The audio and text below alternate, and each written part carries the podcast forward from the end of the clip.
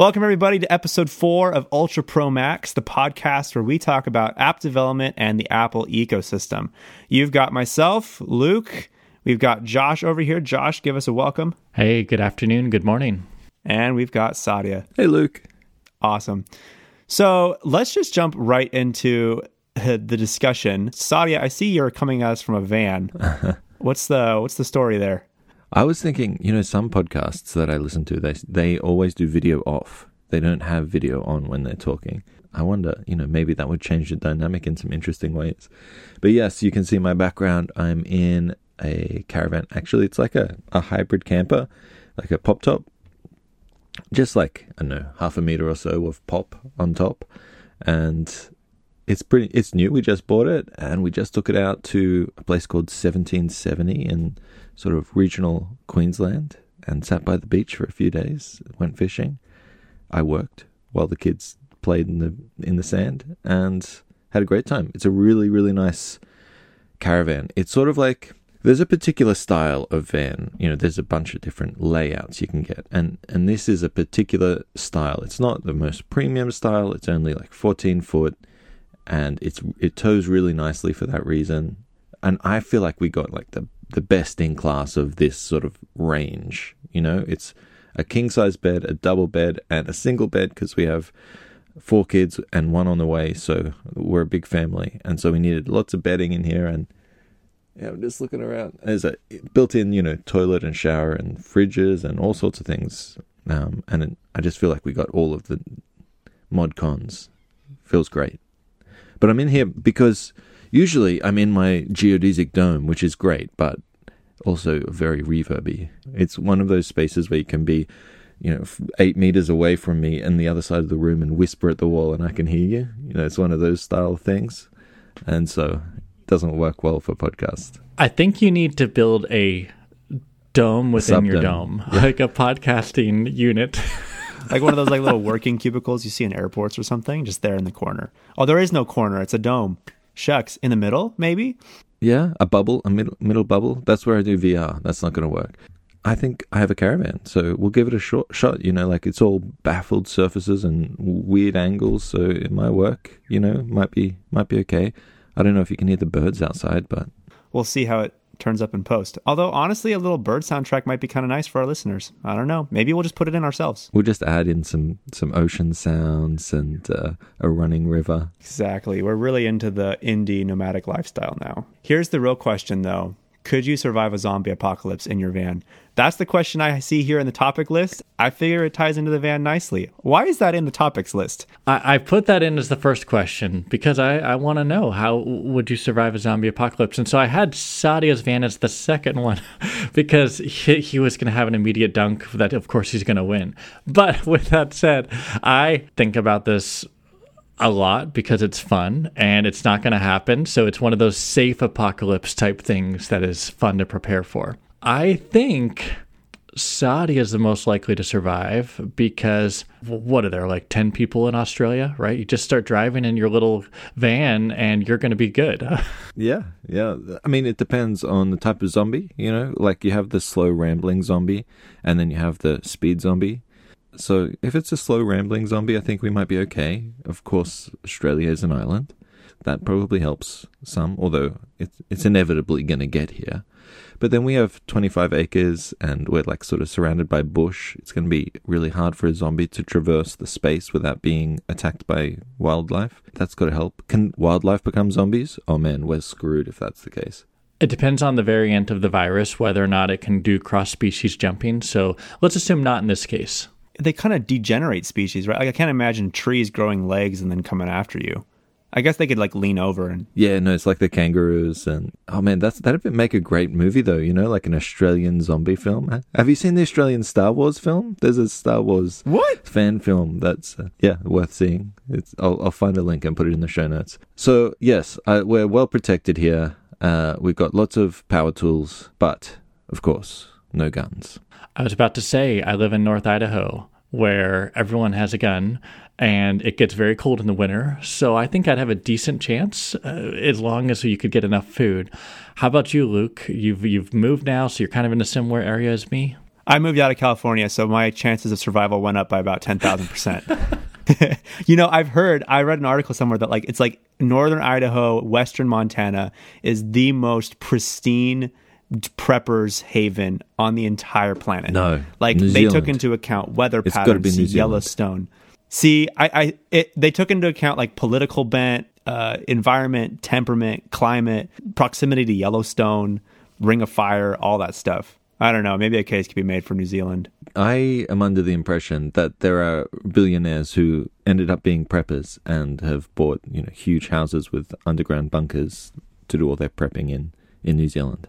And also there's the Maori. The Maori in New Zealand, I mean, you don't want to face a you don't want to face a zombie Maori, but the Maori are, are pretty fierce, you know. I think that they would put up a good fight. New Zealand rugby team, like they're brutal, right? Like, like the whole the the dancing or the the, the warrior dance or whatever. Um, because New Zealand it was never attached to a, a continent. You know, it came up out of the ocean. There's no native mammals, no mammals that ever were native to New Zealand. Instead, there was this huge bird that was like I don't know, ten foot tall, sort of giant bird called the mao, I think is right, and then it had no predators, so it did really well. It had no land predators. And then these people, the Polynesian people, crossed to New Zealand and they feasted on these huge birds and they had all of the food. So they grew big, they were very healthy. Then the bird population got wiped out and then they fought each other for the resources. So you have these like big, big uh, population who are extremely healthy just going at it for nothing left on the island. And today, Maoris are they have the the thickest forehead in the world, so don't get head butted by a Maori. I've seen a Maori guy break someone's wrist by just grabbing his, his, his trying to you know, put up a fight. He had his wrists up. He just grabbed his wrist and head butted his wrist and broke it. And they have like the biggest babies in the world. They're just a fearsome, fearsome people, and uh, very funny too. They also have the best humor in the world. That's amazing. Yeah. Okay. So, but, but what about zombie Maori though? That would be a big bummer. Yeah, but it would be pretty funny. I reckon they'd make some good jokes. This is the Taika Waititi uh, movie I want to see. About once every two years, I reread World War Z, and it is nothing like the movie. Just got to say that. It's this fantastic little book that just imagines scenarios around the world where the zombie apocalypse has taken over and how different countries have handled it. North Korea handles it by removing everyone's teeth within 48 hours. Israel handles it by building a massive wall within two months and protecting themselves, and everyone is basically of that entire area comes in and is safe until maybe something happens, spoiler. And then most of the world is completely run over. There's a submarine that survives because it has nuclear power. And it's this fun little thing of the Canadians, they almost starve, but the zombies freeze in the winter, so they have an option. and it just it bounces around the whole world and looks it's short stories about how different people would survive. So I I don't know, I kind of like thinking about it. It's kind of fun. They don't have New Zealand. There was no story of New Zealand on there, so I think that was a miss. I literally just watched a How to Survive a Zombie Apocalypse video this morning. This very morning, I found this new channel called How to Beat, and it's like can't believe you guys spend time on that. it's like how to beat these different movies. Like I, I got stuck on the it was Maze. I don't know if you guys are familiar with Maze Runner, but the premise is that they're in a maze to investigate these kids because they're immune to the the zombie virus. Then they get out and then they have to fight zombies, basically. But the whole premise, the whole the whole argument was zombies are dumb. Just be smart and you'll survive a zombie apocalypse. Don't run because they they don't get tired. They can just keep running, but they're stupid. So if you're, you know, if you're running up a hill, grab rocks and throw them at them, and they'll fall off. You know, stuff like that. The whole premise is, of course, th- this falls apart in a moment, but it's fun to think about. Um, back on to serious topics. Joshua, you wrote something. Hopefully, it's about zombies. So please elaborate.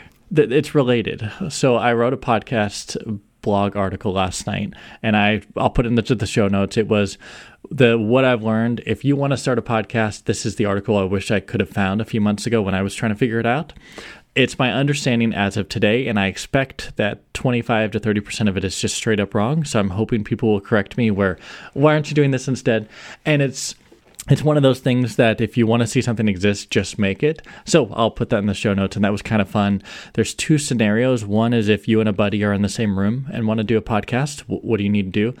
And the other is if you're remote and want to do a podcast. Uh, so I wrote that, and that was kind of fun. It took me several hours, but I just wanted to get it out because I've had a few friends asking what I would recommend. I'm like, well, let me write it one time and see how that works. Yeah, we can have a link in the show notes. I want to ask. I haven't read it actually yet.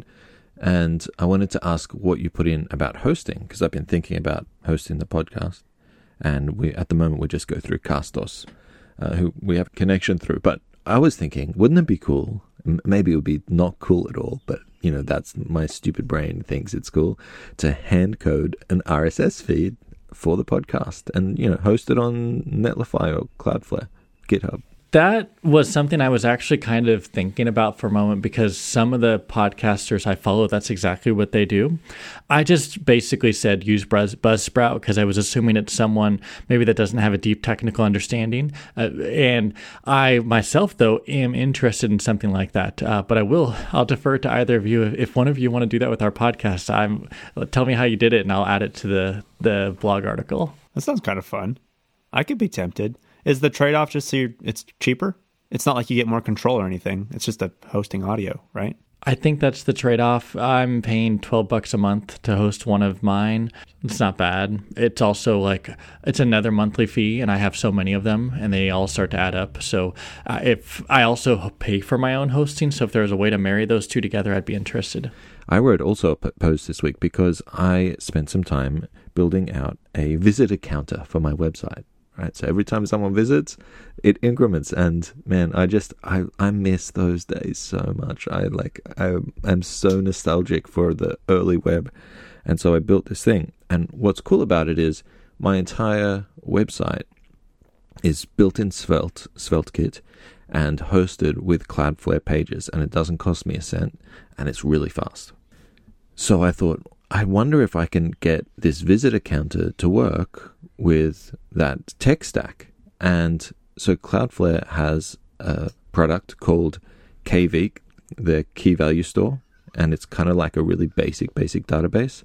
So I integrated with the API, with the KV API, and it's, it's all free. And I'm just like pushing an updated integer into a key value store, and that's how it works. And it's really nice. And so one thing we could do with the podcast is we could. Are you accounting for bots? No, not accounting for bots. I want that. I want that counter to go up, up faster. You know, bots come visit his page, please. Yeah, yeah, come and refresh, refresh, refresh, refresh, refresh. so I'm I'm all in on Cloudflare. Cloudflare, I think it's brilliant, and and what we could do is we could host the podcast on Cloudflare, put the RSS feed on Cloudflare, have it like auto deploy via GitHub or something like that. And then Cloudflare also can host the audio files. That is not free. I think anytime you're hosting large files, you're not going to really find a free way of doing that, but uh, it's not expensive either. I think that actually would be kind of cool because all the services I've seen, they do limit you. So if you post a bunch of hours. They're charging based on a on a through rate of minutes. I don't know. We can we can pay twelve bucks a month, but if we can figure out our own custom type of solution, I think that could be fun. And I also imagine I would love some kind of automation where I put files somewhere and they automatically publish, or I don't know. It'd be kind of fun. What kind of workflow could we do to speed things up? That'll be something we can experiment with. Because they they have models like that, right? Like they have. There's companies where you just throw them an audio file and then bing bang boom it's automated out to hosting and etc Yes, which is kind of how Buzzsprout works and Castos works. Uh, actually, here's a challenge I'll put to either of you. I would love a way to better sync our audio files so that our local recordings are all running off some kind of a script to find the syncing times. I know Marco Arment with ATP does that, where he's got some kind of script running that is able to sync up the files remotely, but I don't know how it works. So I'm I, if you have any way to improve my workflow uh, for editing, let me know.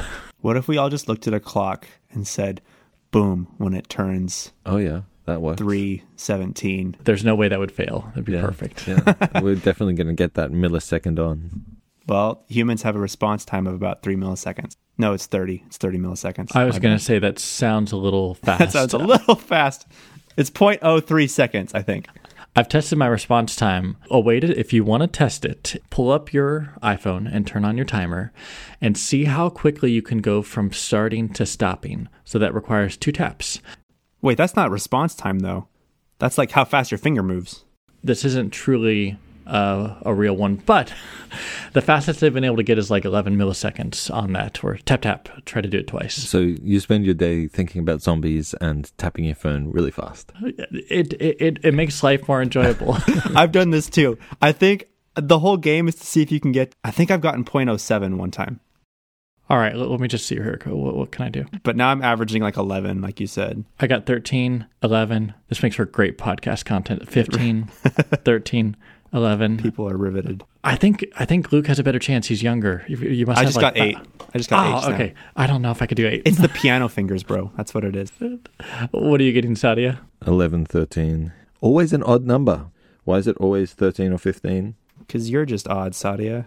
Get 12. I, I challenge you to get 12 or 14. Okay, no, no, we're gonna, we're cutting this bit out of the podcast. All right, well, mo- let's move on. Okay, moving on, moving on, moving on. Speaking of dumb tech, trying to do everything yourself and not paying for things, does everybody need to know how to use a computer? It almost ties. It almost worked. I'm overgeneralizing for Americans. That the generation older than me, there's plenty of people in their 40s and 50s who are smarter than I'll ever be with technology. But by and large, the generation older than me wasn't truly exposed to using a computer, a file system, and then learning how to type really well, and then uh, transitioning to the mobile age. My generation got exposed to all of that, and henceforth, a lot of millennials got that whole swing of how to use a computer all the way to how to use a mobile device. Younger folks are not getting any of the how to use a computer experience. They're getting how to use a mobile device as a consumer primarily. And so, my worry is are people growing up where they're missing out on that skill set of navigating through a computer using a keyboard being able to understand how websites work how how applications work and i think that could be a problem for kids growing up that they might miss something and I think Saadia had a different take on this. So I'm curious. I, I guess I'm worried for my kids. Like, is there something they're missing that I got to have as a user of computers? You're right. You're absolutely right. There is definitely something that people are missing. Our generation had this like magic time, and it was just, it was like a magic hour for computing. We grew up with the evolution of computers, you know, the first computers in our homes, and also the first mobile phones and the first internet. It was just like this magic time. Kids these days don't. They they have iPads they have they have phones and they rarely have computers. Maybe if they're lucky they'll get a Chromebook in school and that's not really a computer is it? So yeah they're missing out on something. Where I disagree is that it's a problem. I don't think it's a problem because not everybody needs to learn know how to use a computer. You know you why do you need to know how to use a computer? What does that enable for you? It makes you lets you make websites. Well not everybody needs to be a website builder uh, someone working in construction, they don't really need to know how to use a computer. Boiler makers don't need to know how to use a computer. People in retail, people in restaurants. These sorts of jobs, which make up the vast majority of jobs, you know, they don't really need to know how to how an how a file system works. Most people bump into a period of time where they need to interact with the computer because technology is eating the world. So they'll they'll have to maybe make some kind of quick design in Canva. Maybe they'll need to process a Word document to get a resume for their to for a new job. Maybe they'll need to be able to run a spreadsheet to be able to do the budget reports for their small coffee shop business. There's so many instances and if you know, oh, I know how to figure out how to get a problem done on the internet and I know how to use software, I think it's a big leg up. I think it makes a big difference. Yeah, but in all of those cases, it doesn't apply because your person trying to create a budget for their business can use a budgeting app or even Google Sheets. And they don't need to know how to use a computer to use Google Sheets. if you can use Google Sheets, you you know how to use a computer. Those two are related. No, no. Google Sheets Sheets is an app. There's no file system. There's no underlying files. Even it's an app, and for most people who use it, they're using it in an app on an iPad. So you're arguing that the operating system structure of a desktop is not necessary, but using applications is. I, I, think maybe we're not too far off because I'm talking about like all that encompasses spending time comfortably on a computer,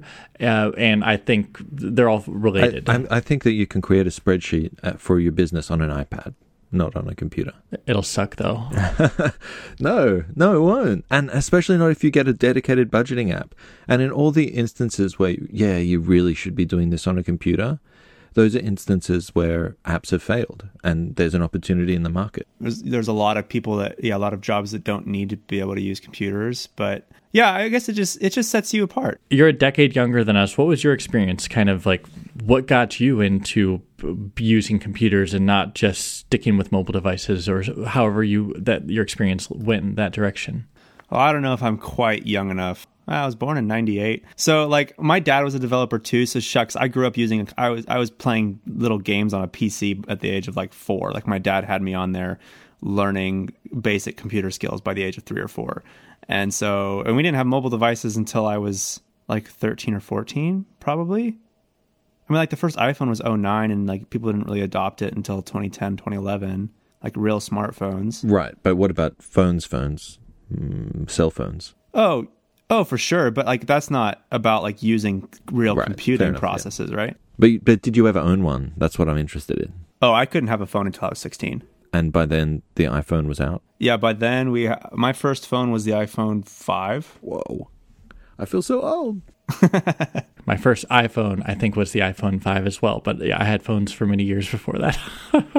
there's just so much that like being able to navigate a desktop well sets you apart. Like just being involved in student leadership in school and stuff. Like just being able to type fast and being able to just use any software application that I pull up. Type fast, yeah. Oh yeah, and fast, quickly. Like my leadership in just different like things, like events I'm trying to plan or different stuff I'm trying to do. Like being able to do that quickly just really lets me pull ahead of everybody else. Sure, but you already told us you do everything in Notion, right? So Notion is an app, and then you need to pull together a graphic. We'll use Canva. That's an app.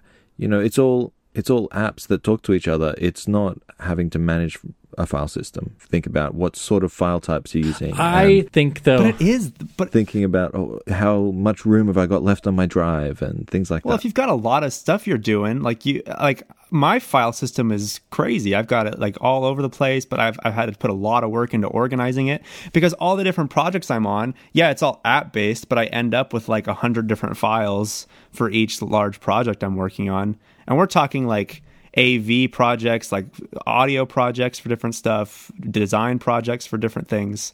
All just like I'm not an expert in any of these fields, but I still have to manage, you know, a couple hundred files in each sphere. If you want to create valuable stuff, you, file systems are a really helpful thing to know how to use. Um, because to create a podcast, you're not going to do that on an iPad. I've I know very technical people who have tried. It's a nightmare. To make something valuable in the digital world, a computer is where it's at. To make a podcast on an iPad is yeah a bit a bit of a stretch. you do need to use a computer to make a podcast, but not everybody needs to make a podcast. Lots of people can live their entire lives very happily only having surface level interactions on iPads and uh, and iPhones and you know, God forbid, Androids. Well, I, yeah, and I, I want to say that I, I, think Saadia wins the argument of does everyone need to know how to use a computer? But I think in terms of your kids, Joshua, like if you want your kids to be like stand apart, yes, desktop proficiency. I see Saadia shaking his head, but yes, my kids, I want them to know how to use a, a, computer. I want them to know how to use an operating system because I think it will give them a leg up in the world relative to not having it. I think that their lives will be better for it. Agreed. I guess we'll leave it there. Um, we we have to head out. That's it. Thank you, everyone, so much for joining us for Ultra Pro Max. Uh, we will see you next week. I'm Luke. I'm Joshua. I'm Saadia. That's weird. Are we always going to do that? I don't know. It's kind of fun. Uh, see you guys next week. Bye. See you. Bye.